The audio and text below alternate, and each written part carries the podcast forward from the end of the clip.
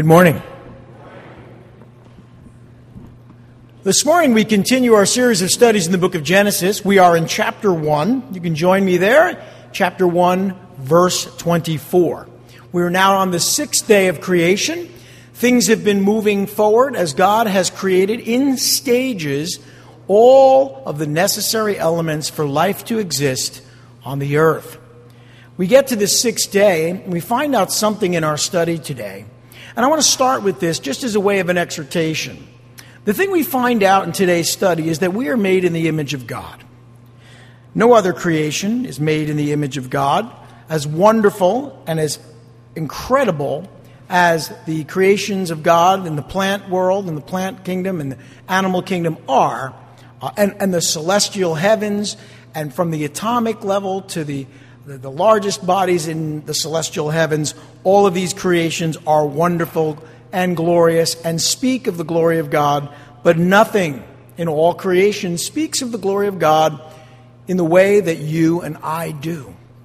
Our very being, our nature, the way we're created, and we'll talk about this today, speaks of God. And being made in the image of God means a number of things, but one of the things it means is that each of us, when we look around at each other, recognize that that person who's sitting next to you is made in the image of God.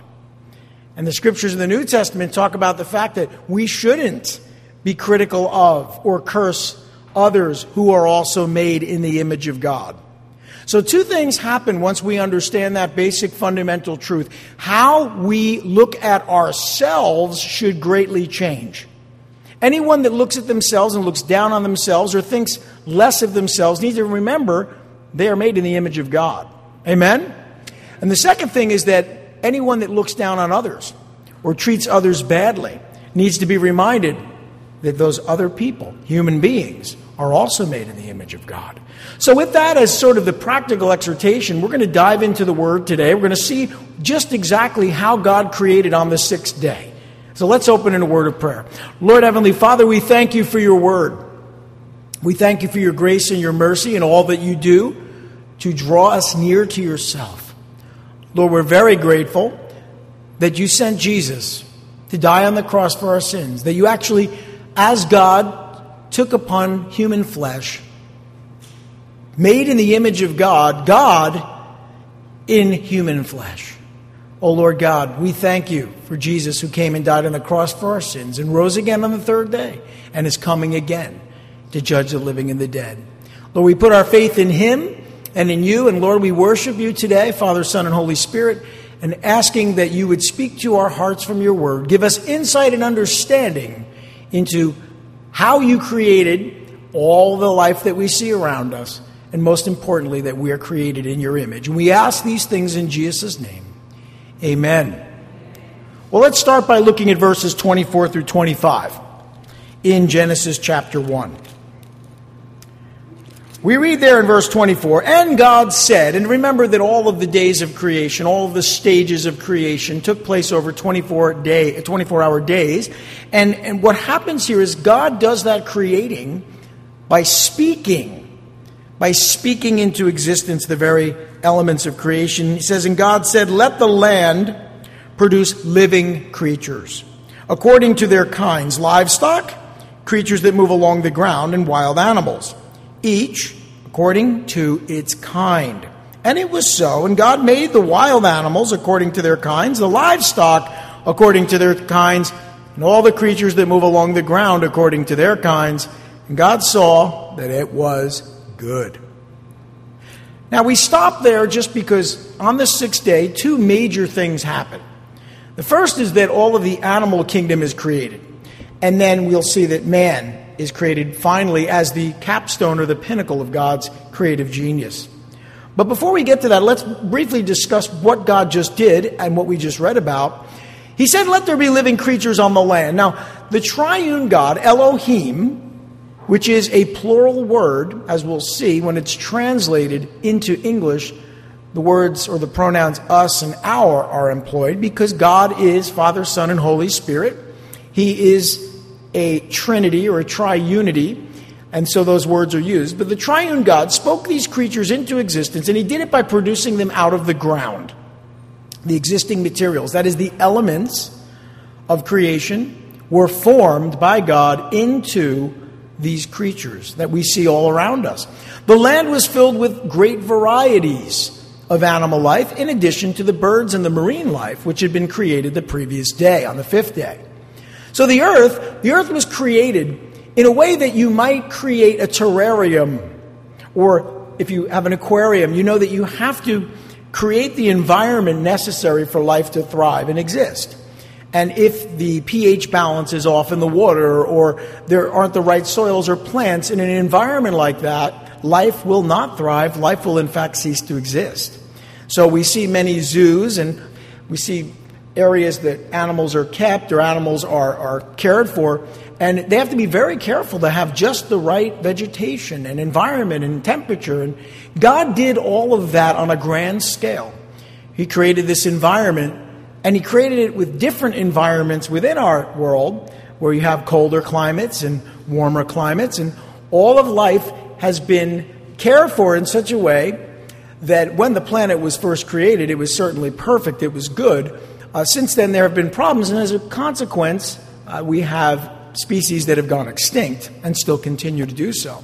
Pollution, other problems, lack of conservation, uh, and we see that affects life on the earth.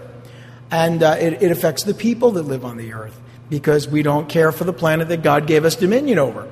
But at this time, the earth was filled with all of this life, and it was created specifically to support an ecosystem of plant and animal life. And it was created exactly as God intended, with fully mature animals of both sexes. Notice I did not say all sexes, both sexes they were placed on the earth, fully mature animals of both sexes. Each of these animals were divided into three categories. This comes up and continues to come up from Genesis to Revelation. That when God views the animal kingdom, he puts these animals into three categories. Now, speaking of the animals, not the birds and the marine life, which are separate. We talked about them last week. You have the livestock. Livestock are animals that are domestic. There are animals that God created to be domestic from the get go. They were, they were not domesticated, they were created in a domestic way. Livestock, that's the word that's used. Creatures that move along the ground would include every animal that's small and non domestic. So if you can think of a, an animal, not a bird or marine life, but an animal uh, that is small and non domesticated, that would include all of those creatures that move along the ground. And then we're told wild animals, which would be the large non domestic animals. So the animals that most children like, you know, giraffes and hippopotamuses and hippopotami, excuse me, and rhinoceros, all, the, all of these animals that we are probably more familiar with are wild animals. They're not domesticated. Now, some people try to domesticate wild animals to their own peril. I've heard far too many stories of people being attacked by an animal that was apparently domesticated when, in fact, after a certain period of time, you realize it's not. However, however, I can't remember the last time I heard of a dairy cow attacking someone, unless they were very foolish and tried to harm the animal or stood behind it.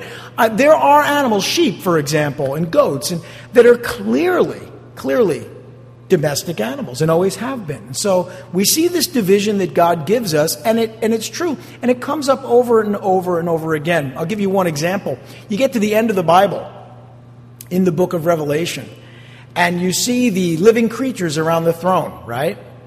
And you see the faces that they have, the different faces they have. And, and this comes up in, in Ezekiel as well. And you see these faces, and you have the eagle or the bird, right? And then you have one has the face of a man, and one has the face of a lion, and the other a cow, really. It's, you know, an oxen or a cow. And so you see right there, there's the division. You have that division of animals uh, broken up along those same lines. And so when God views creation, he views it segmented into these different branches. Now, Zoologists and biologists today do the same thing. They look at the genus and the species of creation, and they divide those animals along the same lines. And we further sub- subdivide them down to species. Uh, the Bible talks about kinds, which is very similar to what we today call species. So we see that God created it that way. It didn't evolve into that. From the very beginning, God created it so. And that is a very important principle when we talk about intelligent design and creationism and biblical creation. So, this is consistent also with another very important principle. We've talked about it quite a bit. It's called the principle of mature creation or creation of apparent age.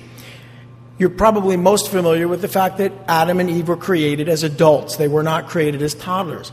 Each of us, every one of us, born ever since, went through a prime stage where we were born helpless and in need of care. Uh, and we had to be cared for as we grew up over a long period of time. And so, you know, most of us, 15 to 20 years of growing and growing up, and then, you know, then we can begin to care for ourselves, unless you're living in your parents' basement playing video games. In that case, maybe there are some problems. But having said that, we all grow up slowly. But not the case with Adam and Eve, and not the case with any animal created by God in the beginning. Mature creation means that all of creation was created mature with the ability to reproduce. And that only makes sense because, after all, that age old question of which came first, the chicken or the egg, can easily be answered the chicken. So you see, it, there's a lot of confusion in scientific circles about how God created, but there shouldn't be because this idea of mature creation or creation of apparent age is very clear in the scripture. Now, there was simply no animal life on the earth until God commanded it. He created the birds and the marine life on the fifth day, and then all other animal life and even human life, as we'll see, on the sixth day. And so the triune God created these living creatures. Why? That life may be established on the earth. And he's working up towards the whole purpose of all creation, which was to create man, male and female, in his own image. God's design of each animal guaranteed their ability to reproduce. Otherwise, they would have died out immediately, within a generation. Each living creature was made again according to its kind. We see that phrase over and over again.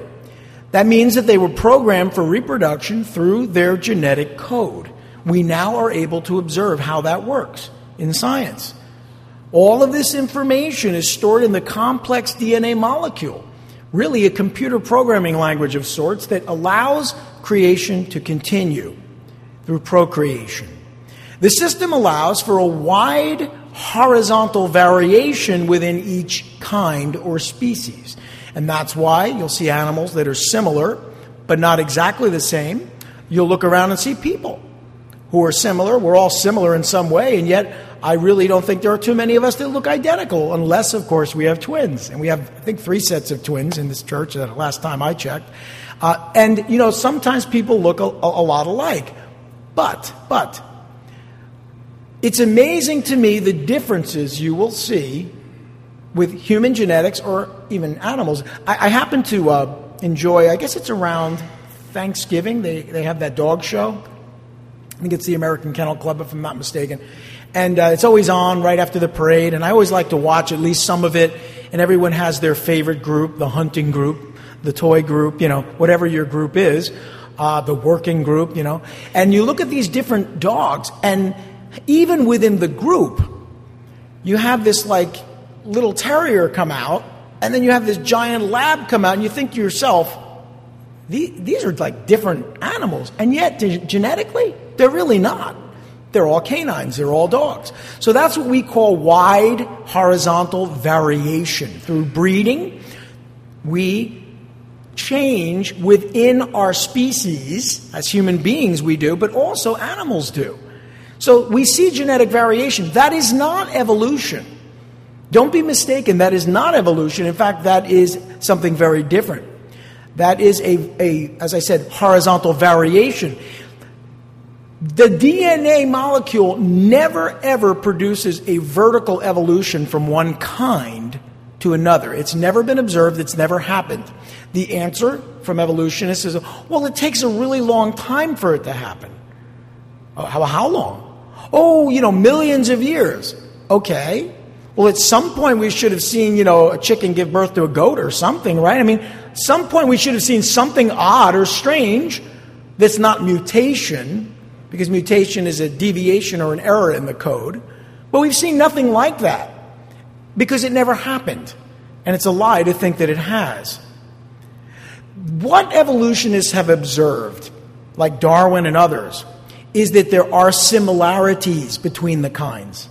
Well, that only makes sense. The same God created them all. And He created them with the same language. The DNA molecule uses a language. That language is, is consistent throughout creation. So, yes, there are similarities, but that's only because the same God created all these different kinds, not because those kinds evolved from one to the other.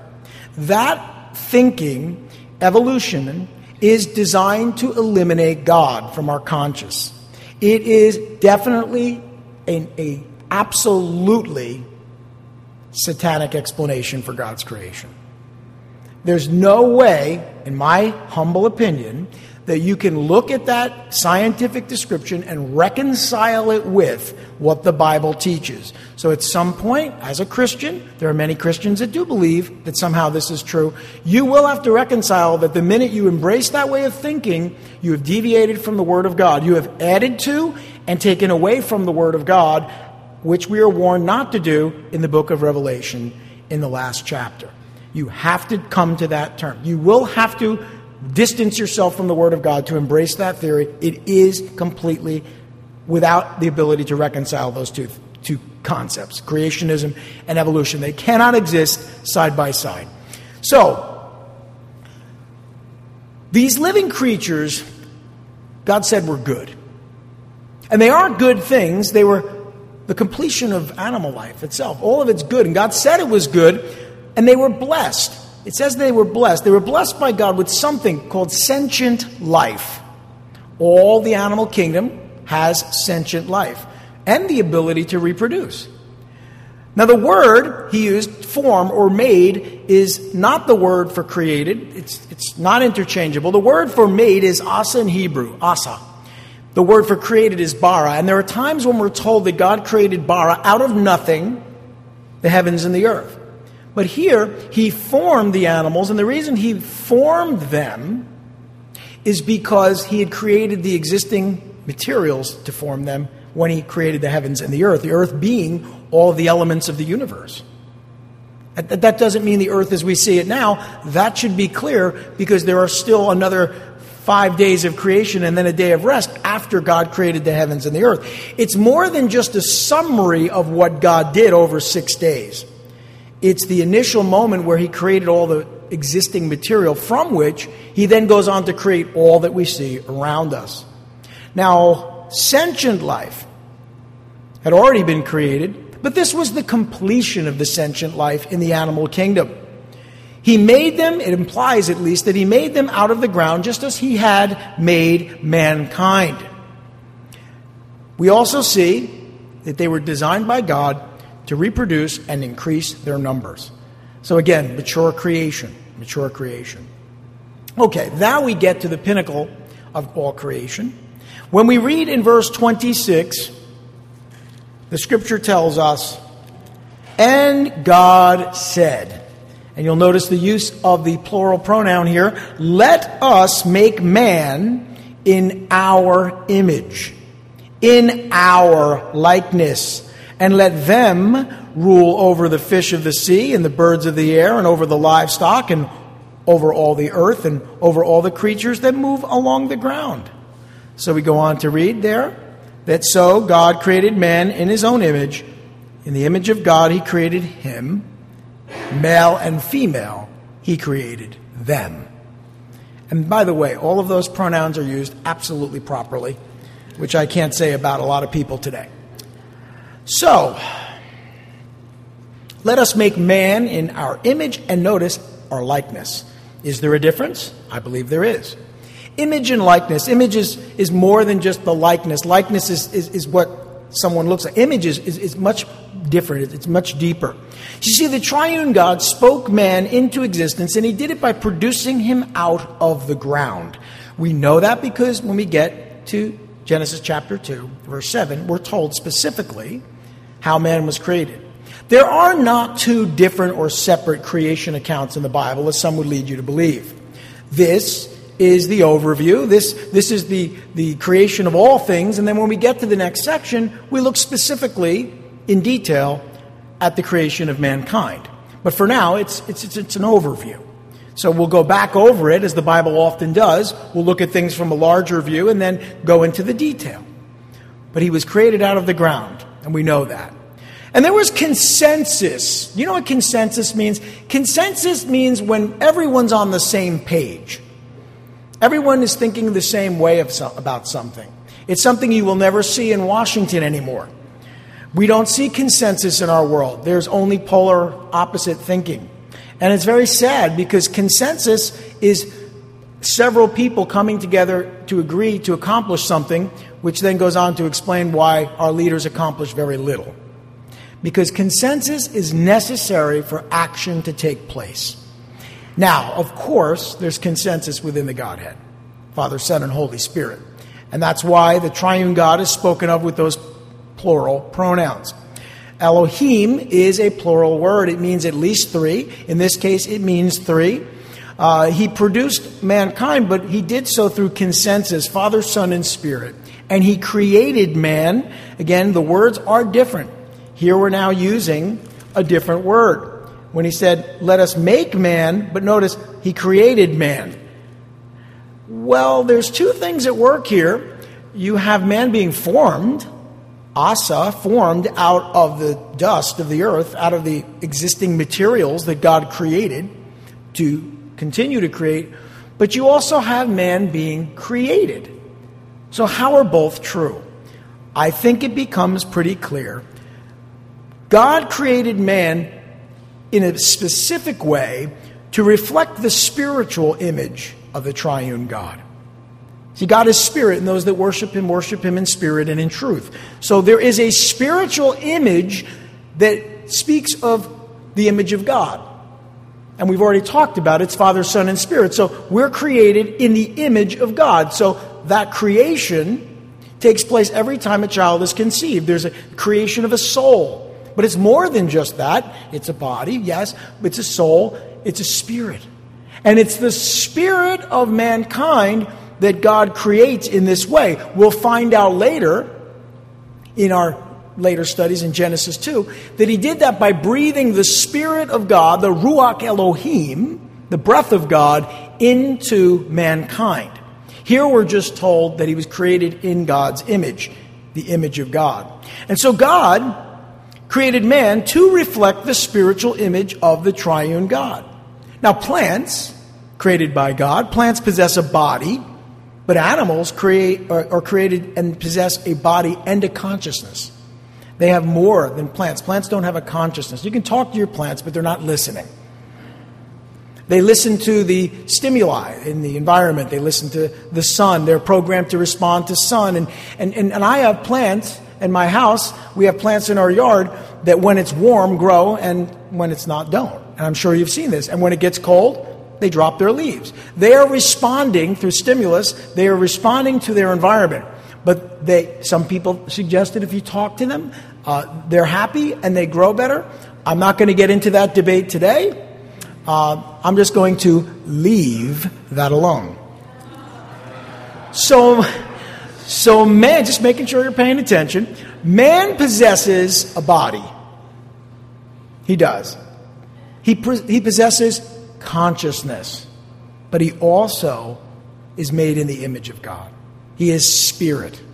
And that differentiates us from all other creation. We are made in the image of God. We are spirit.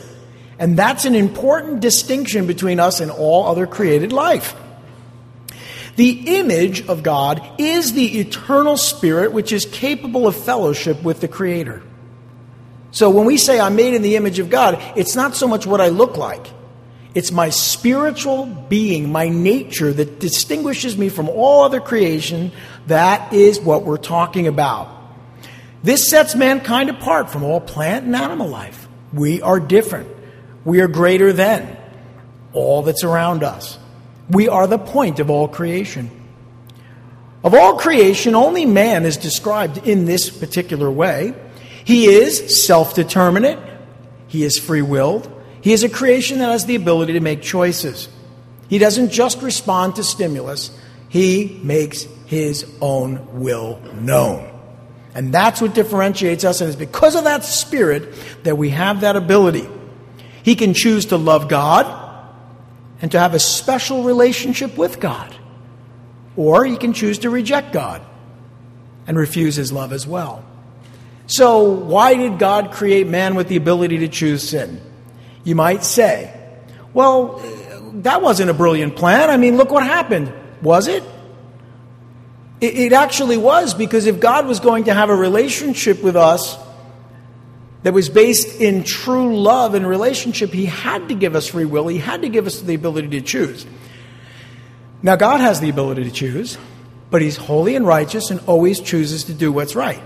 Because He's God, He does that. But remember, when God became man in Jesus Christ, He had the ability to choose the wrong thing and didn't. And didn't. Adam and Eve had the ability to choose the right thing and didn't. They chose the wrong thing. But the choice is innate within not only the Godhead, but also within all mankind. Being made in the image of God means you have a spirit and the ability to choose your own will. Take that away, and you're nothing more than a cocker spaniel, a little taller. But you are just a an animal that responds to the code, the instincts. And those instincts are amazing. And we sometimes view those instincts and we think, oh, my dog, my cat makes choices. They do and they don't. They make choices responding to their instinctual programming by God.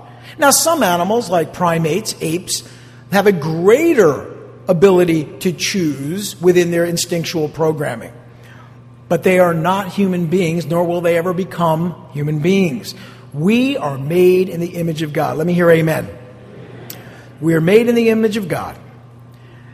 Now, God created man also to reflect the physical likeness of the triune God. Yes, the physical likeness. So we're not only made in the image, but as it says, and the likeness of God. Those are two different things. We are created in the image and likeness of God. God said, Let us make man in our image, in our likeness. So, what does that mean? Well, God created man to reflect the physical likeness, uh, physical likeness of the triune God. Our bodies, mankind, is designed specifically for divine, divine fellowship. We are designed to be able to have fellowship with God. What do I mean? Well, first of all, we stand upright. And there was a little controversy, I believe it was over in China, about a particular bear that was standing up on its hind legs and looked like a guy in a bear costume. And I read the article, and there was all this sort of conspiracy theory that what they did in China was actually just dress a bunch of people up in bear costumes. Um, I thought that was a, a very funny article because that's just the way some people think, you know? But bears may look like they're standing up like people. Apes may sometimes choose to walk that way, but they're not really designed to do that, and it looks odd when they do. But the last time, when's the last time you saw a 40 year old walking around on all fours? I hope you haven't seen that. So here's, here's the thing we are designed for divine fellowship. The way we stand, our posture, the fact that we have an upward gazing countenance upward gazing. We are designed to look up, to look out. That is how God designed us in His likeness. How about our facial expressions? We can say so much without words. Our facial expressions vary with emotional feelings. Even little children, you can, you can look at them and say, well, they're not happy. They didn't get their cookie. You can say that about some people who are a little older, too. They're not happy. They didn't get their cookie. So, so here's what I'm trying to make clear. We're not only made in the image of God spiritually, physically, we are designed to have a relationship with God. Our brains, which fewer and fewer people are using anymore. Our brains, our tongues, they're designed for articulate speech. No other creation has that ability. Some animals, like some apes, can be taught to sign and express what they feel, in a sense, or, or how they're responding to their environment. But let's be honest, no creation of God is articulate the way that mankind is. The way our brains are programmed, our brains are far superior to any other brain in the animal kingdom. Understand that. That's because God designed you not only in His image, in His likeness. I think it's true that we're all designed by God in His likeness, and all of us given a spirit in the image of God. Not all of us respond to God in the way we should. And so many are called and few are chosen. But we're still all made in the image and the likeness of God. Mankind's body was designed to be like the body that would ultimately be assumed by Christ himself. Think about it for a minute. If God chose to come to the planet Earth, and I, I do believe he did, and I believe that was when Jesus Christ was born as a child, he came into the world as a child, which we celebrate around Christmas time. He had to choose a body. And the scripture says, A body you have prepared for me, O God, from the book of Psalms. So you have that body that was prepared. It's a human body. If whales or apes were superior, well, then that would change things. But no, he came as a man. Why? That's because man is made in the image and likeness of God. And so you might think, well, I don't understand. If God has a body, physical or spiritual, like what does he look like? Have you not read the Gospels? When Jesus came in the form of a man in human flesh, he looked exactly like God looks, only in human flesh. He acted and spoke as God. You need not be confused about what God looks like. You can perceive God in human flesh through Jesus Christ. It's, it's why he came as a man. Now, of course, he died and rose again. Amen? and received a resurrected body, but that resurrected body is still the image and likeness of God.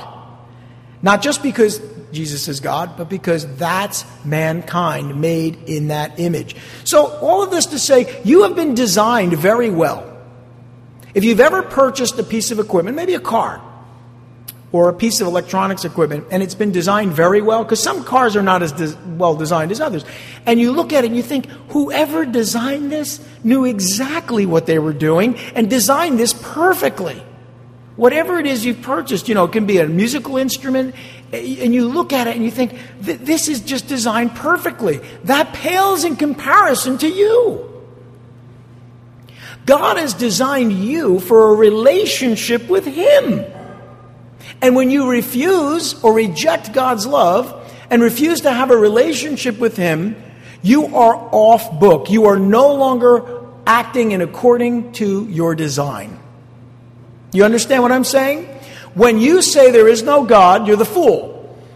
Because it's a fool who says in his heart there is no God. When you reject God's love, you do so to your own detriment because God is love and you are designed to have a relationship with God because He loves you.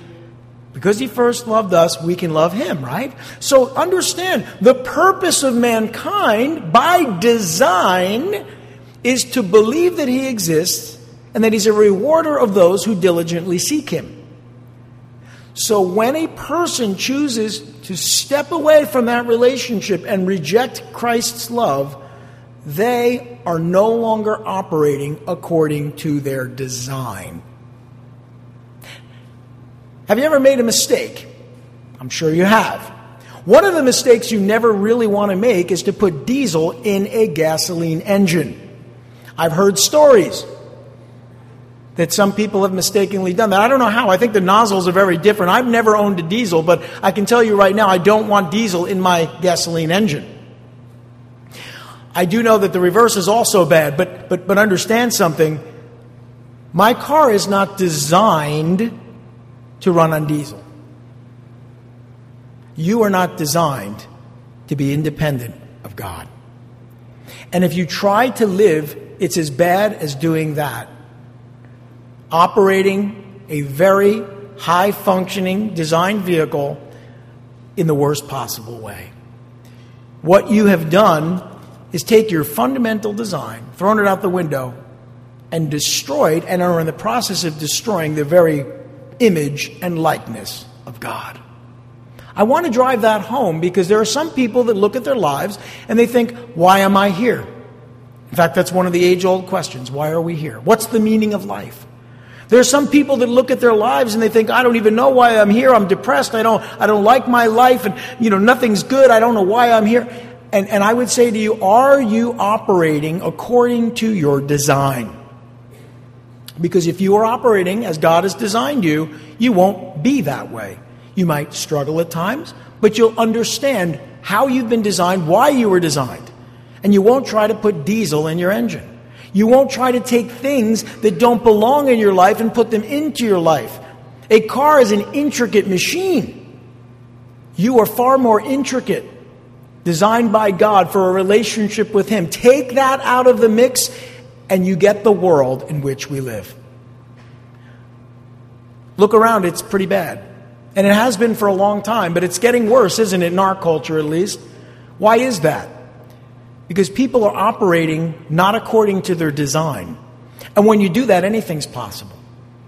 I mean, sinfully. Anything's possible. And, and I'm, I don't know that I can even dream up a sin that I'm not seeing practiced in our culture today, which is saying something, right? Because the mind is deceitfully wicked above all things. Who can know it? But God says, I know the heart. Listen, you think of the most decrepit, and I don't encourage you to do that, especially in church, but if you think of some sin, it's being practiced openly and flagrantly now.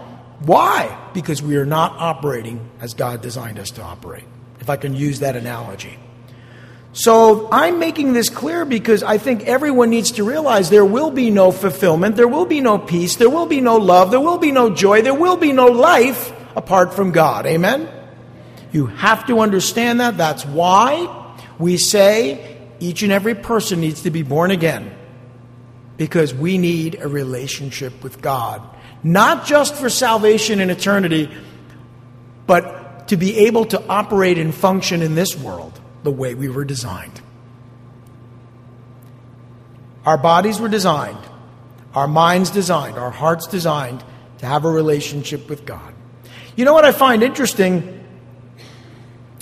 Our likeness to God, physical likeness even, is so basic that even the fall of mankind didn't destroy it. Even though mankind fell through sin, Adam didn't change in likeness necessarily. We know spiritually he became a sinner, and as a consequence of sin, sin brings death. And so, yes, his body began to change in terms of being breaking down and being corrupted. And we have inherited that sin nature, which brings death. But likeness we still look as God intended us to look, which tells us something. Our likeness to God is so basic, so fundamental to who we are, that mankind, when he sinned, didn't destroy it. Man remains a reasoning, moral, creative, and free willed creature even to this day. But now we need to make the right choices. God created man to exercise divine authority as well. Look at what we read already, where God says, it says, God blessed. Actually, I'm going to back up just even a little bit more. It says, uh, let them rule in, in verse 26. Let them rule over the fish of the sea and the birds of the air and all the livestock and all the creatures. So there's a dominion that God has given us over all creation.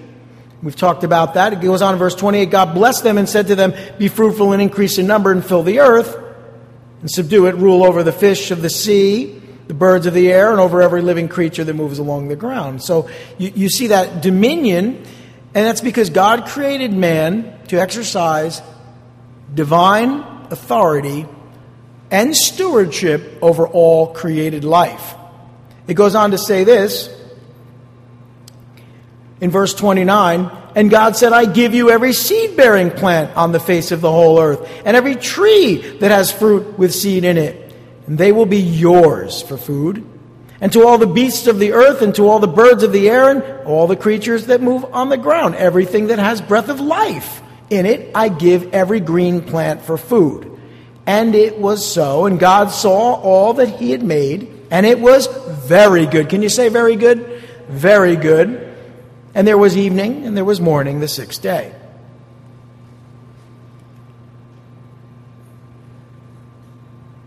All of this dominion included the birds, the marine life, and all the three categories of animal life. But this did not include exercising divine authority over the rest of mankind. Did you notice that? The one thing that mankind constantly pursues through wars, through conquering, through sin, is to have dominion over others. The church, since its inception, has gravitated towards this this idea of having divine authority over the rest of mankind. Nowhere has mankind been given divine authority over itself. We are accountable to God. So when a religious system, denomination, or sect seeks to dominate human beings, it is no longer godly. Can I, can I get that through? Can you understand what I'm saying? We were given dominion over the earth, the plants, the animals, but not over one another because we're all accountable to God and God has dominion over us. And so when we live that way, we're, we're fulfilling our purpose, our design. When we step outside of that and seek to dominate other people groups or other nations or other individuals, we are no longer operating according to our design. We are not designed to do that. It's pretty obvious because we do a pretty lousy job of ending wars. We do a really good job, it seems, of creating them, but they are never effective in accomplishing the goal we want. There's never really a good war. There's never really an opportunity for us to, to see war bring anything good, domination bring anything good into this world. So I'm against wars. I don't, I don't want any part of any action that would seek to dominate another group of people because we are not designed to do so. God did not create us to do so. And so, Yes, we have dominion, but not over each other. We're not designed that way. Now, the triune God created, as we've seen here, He created man that a spiritual life may be established on the earth. So there is supposed to be spiritual life on the earth. And it's not aliens, it's us. We are spiritual life. And so a fully mature man and woman, as we've read already, were created with the ability to reproduce. As we read it, I'll read it again, verse 27. So God created man in his own image. In the image of God, he created him, male and female, he created them. That ends the debate about gender and sexuality. As far as I'm concerned, Jesus echoed those scriptures in the New Testament, so there need not be any confusion. The world is confused because it's operating not as it has been designed to operate, but contrary to God's design. And that's what we see throughout our world today. The detailed creation of Adam and Eve is given in the next chapter, in verses 2 through 25 of chapter 2. We're not there yet. But men and women, or male and female, they were blessed by God. Notice they were blessed by God. Are you blessed? Say amen. You've been blessed by God. Adam and Eve were blessed by God. That means happiness, joy, all the things that blessing brings, everything you need. They were blessed by God, they were blessed with a spiritual life and the ability to reproduce. That's what it means to be blessed in that way. They were commanded by God to reproduce and increase their numbers. We saw that as well, right? God blessed them and said, What? Be fruitful and increase in number. Fill the earth and subdue it. Subdue it. Not abuse it, subdue it. Rule over, though, all the different animal groups there that we see there. And then, then the plants were also given for food. So this is, this is God's plan. They were commanded to rule over all created life, fill the earth, reproduce, increase their numbers. And plants and trees, by the way, were given to mankind and to the animals for food. Okay, so what does this mean? Yes, man was created as a vegetarian. Some of you are saying, oh, but I thought God said it was very good. Because some of us, we like our meat, right? I'm carnivorous at heart. So, you know, but some of you don't choose to eat the good stuff. You eat vegetables. That's okay. We love you. We love you. We pray for you. You know what you're missing, but okay, that's fine. But we were first created to be vegetarians. as were all of the animals. We didn't stay that way, clearly, because in Genesis chapter 9, verses 1 through 3, we're told to eat meat. So you, you, you got to look at both. Yes, we were created as vegetarians, but no, we weren't allowed to stay that way. We needed to then, in the fallen world, eat meat. That's what Genesis 9 tells us. Bird, marine life, all the categories of animal life, they were all herbivorous at first. All of them. But then something happened. Sin entered the world, death entered the world. And then we had the first sacrifice, implied by the fact that, as we'll see, God gave skins of animals to Adam and Eve to cover their nakedness, which means there was a sacrifice. Something had to die. And then it became the, the truth in our world that everything dies eventually. That's not the way God designed it because it was very good in the beginning. But it didn't stay that way because of sin. We'll get to that in future studies. So naturally, I start to ask questions like, well, why do predatory animals have fangs and claws and predatory instincts if God created them all to be vegetarians? Well, remember I talked about wide horizontal variation within the species? I believe these were clearly recessive features which later became dominant. God created them with the ability to, to, to go in this direction when the time was necessary. Uh, these are the, or God may have just created them like that, knowing the coming curse was on its way. I, I don't know, but mutational changes may have happened out of necessity. God designed us to be able to respond genetically in that way. That's not evolution. That's variation. It's different. But I want to encourage you that life will return to its original state during the kingdom age. Yes. I mean, have you forgotten some of the scriptures we may or may not be familiar with? In Isaiah chapter 11, in verses 6 through 9, we read this that in those last days during the kingdom age, the wolf will live with the lamb. Never saw that happen. The leopard will lie down with the goat the calf and the lion and the yearling together. And a little child will lead them. Nobody's going to take their kids and say, okay, I want you to go to the zoo, jump in that cage with that bear or that lion. Notice the cow will feed with the bear and their young will lie down together. And notice the lion will eat straw like the ox. And the infant will play near the hole of a cobra, and the young child put his hand into the viper's nest. And neither, they will neither harm or destroy on all my holy mountain. So, so you see, we're heading back in the direction of paradise restored. And yes, things will return to the way they once were. But we are not there yet. So don't try to feed straw to a lion, it will eat your arm, as too many people have found out the hard way.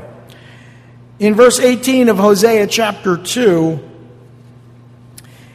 we're told there by God, In that day I will make a covenant for them with the beasts of the field and the birds of the air and the creatures that move along the ground. There you go, those divisions of animal life. Bow and sword in battle I will abolish from the land so that all may lie down in safety. So you see, that day is coming when things will be set right. So the kingdom age is more than just the Lord ruling and reigning. We're going to see the Garden of Eden in some ways, in some ways, restored. So we're looking forward to that. Um, I find it hard to believe there are no hamburgers in heaven, but that's my issue, not yours. So, there will be no killing, no struggle between animals. There will be no killing or struggle between animals and mankind. Listen, God ended this section by saying it this way When the earth was created in this form, God saw all that He had made, and it was very good, and there was evening and there was morning the sixth day. Creation is a very good thing. The world is fallen now, but it was created very good. By the way, on the sixth day, God said it was good after He created the animals. And then after He created mankind, He said it is very good. So it's certainly a blessing, all of creation. God's perfect design for life in the universe had been completed at this time. So this precludes any interpretation which seeks to accommodate geological ages of millions and millions of years. See, these ages are themselves identified by fossils found in sedimentary rock.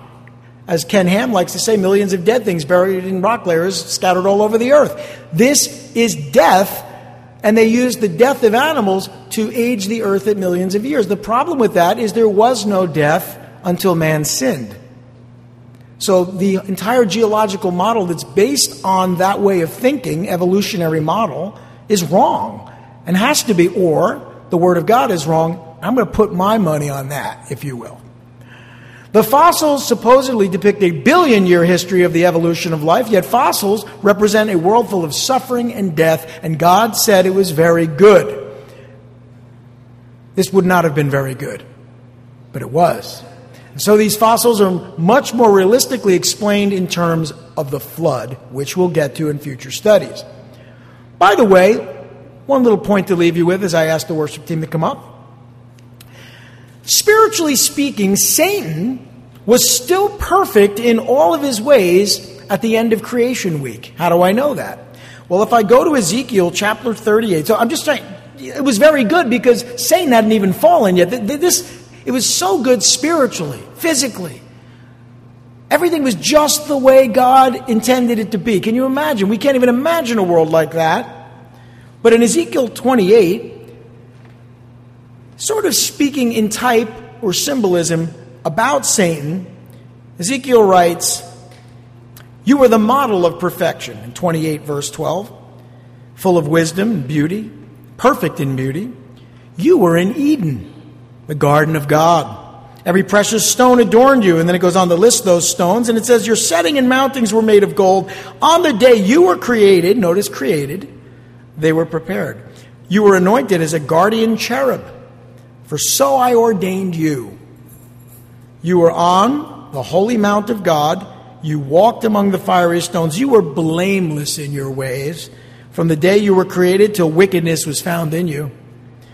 Through your widespread trade, you were filled with violence and you sinned.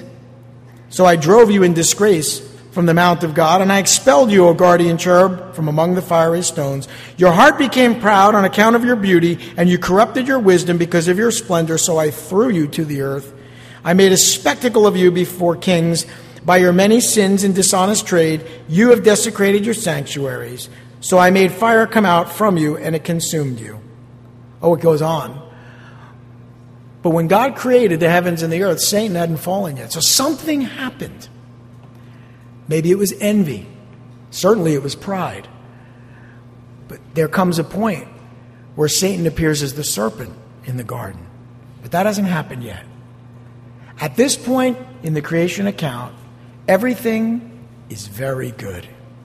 How are you doing? Are you very good? Are you operating according to God's design? Because if you will, things may not be perfect.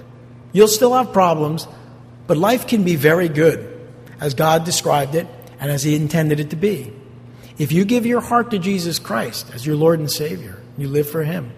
Acknowledging that He died on the cross for your sins and rose again on the third day to restore you to that state of being very good. If you acknowledge that by faith, life can be very good. Let's pray. Lord Heavenly Father, we thank you for your word. We thank you that we know the truth of creation, why and how you created us.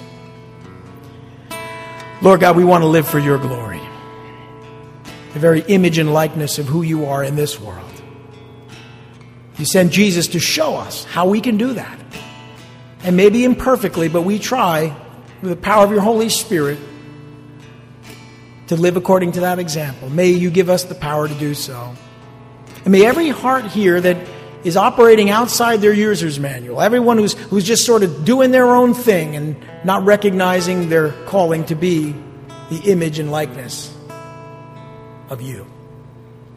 May they be convicted, repent, and give their hearts to you, that they may be your testimony on this earth and spend an eternity with you. Give us the strength, Lord, the strength that we need to glorify you in these bodies. We ask in Jesus' name. Amen.